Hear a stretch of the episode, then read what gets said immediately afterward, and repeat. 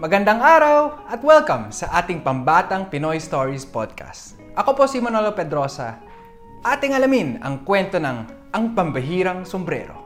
Kwento at guhit ni Jose Miguel Tejido mula sa Adarna House Publishing. Ang Pambahirang Sombrero. Kwento at guhit ni Jose Miguel Tejido mula sa Adarna House Publishing. Mahilig mangolekta ng kakaibang mga gamit si Mia. Isang araw, naghalungkat si Mia sa lumang baul ng kanyang lola. Laking tuwa niya nang magkatakpo siya ng sombrero. Kakaibang itsura nito. Humarap si Mia sa salamin para sukatin ang sombrero. Sinubok niyang isuot ito sa iba't ibang paraan. Ngunit, naisip niya, bakit parang may kulang? Lumabas ng kanilang bahay si Mia at nagtungo sa tindahan sa tapat. Magandang umaga, Manang Sol! Bati ni Mia. Maganda po ba ang aking sombrero? Oo, Mia. Pero mas maganda kung lalagyan pa natin ng alkansya. Sagot ng tindera. Nagulat si Mia sa handog sa kanya. Salamat po, Manang Sol! Sabi ni Mia. Sunod na pinunta ni Mia ang panaderya. Mang Rico! Tawag ni Mia. Maganda po ba ang aking sombrero? Oo, Mia. Pero mas maganda kung palalamutian pa natin ng kandelabra. Salamat po, Mang Rico. Nagdaan din si Mia sa klinika. Doktora Dulce, maganda po ba ang aking sombrero?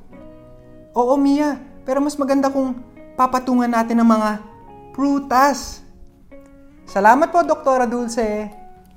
Naglakad pa si Mia at nakarating sa estasyon ng bombero. Mga Dor, maganda na po ba ang aking sombrero? Oo, Mia, pero mas maganda kung dadagdagan natin ng aquarium. Salamat po, mga Dor. Pagtawid niya sa kalsada, nakasalubong ni Mia ang pulis.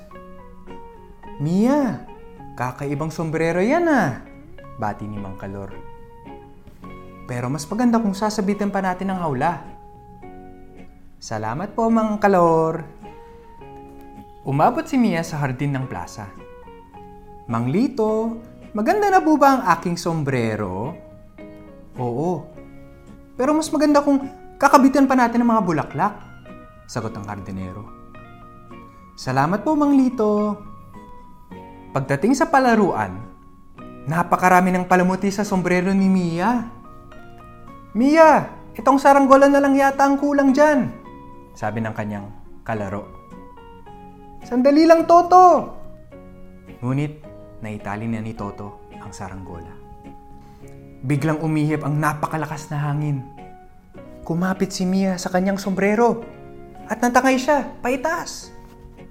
Nakarating si Mia sa mga ulap. Biglang lumobo ang kanyang sombrero at naging isang napakalaking parachute. Nang tumapat ito sa araw, nakita ng lahat ang angking ganda ng sombrero. Ang Pambihirang Sombrero Kwento at guhit ni Jose Miguel Tejido mula sa Adarna House Publishing. Isang mahiwagang kwento ang hatid sa atin ng Ang Pambihirang Sombrero. O kayong mga bata, nagkaroon na ba kayo ng isang bagay na gustong gusto nyo ibahagi sa iba? Masarap sa pakiramdam ipakita na mga gusto natin gawin. Uh, be it uh, creative, di? Drawing ba, painting, or physical, maglaro ng basketball, di ba? Marami, hindi lang isa. Maraming salamat sa pakikinig sa Pambatang Pinoy Stories Podcast. Sana ay nagustuhan ninyo ang kwento ng Ang Pambihirang Sombrero. Ako po si Manolo Pedrosa. Paalam!